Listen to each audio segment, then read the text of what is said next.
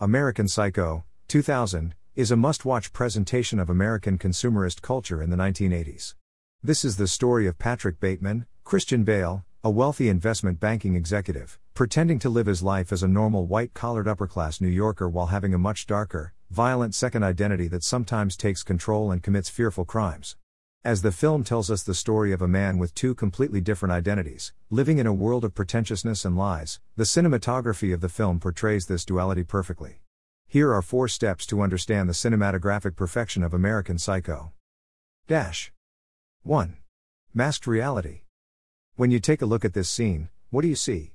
A man in the middle of his skin care morning routine? I doubt that. As you see, the film keeps dropping hints that Patrick Bateman is not the person that he shows to the outer world. He is deep inside someone totally different and he is obviously masking the reality. 2. Light versus dark. Let's take a look at Patrick's house. A clean, well lighted, decent apartment with white walls and mostly white furniture. This house is a representation of Patrick's identity that everyone around him sees. And here we see Patrick, arriving at his office that is also quite well lighted with a white design just like his house. He seems chill, right? This is the exact same office, but this time there is nobody around. And Patrick is not the same chill Patrick as the previous photo. It is a scene where the violent second identity takes control. And the office does not look that well lighted anymore. 3. Shadows. Patrick is sitting in the back seat of a cab with his date for the night. But wait a second, we can't actually see him. It's just a shadow of him, as if it's not really the person we think we know.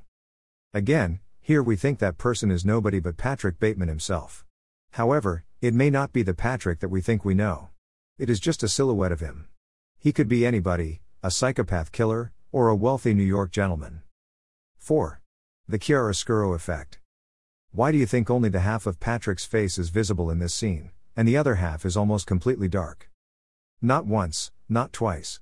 We can see this very lighting technique a lot throughout the film. We call this the chiaroscuro effect in cinematography. It means creating a strong contrast between light and dark sides of an object or person via lighting techniques.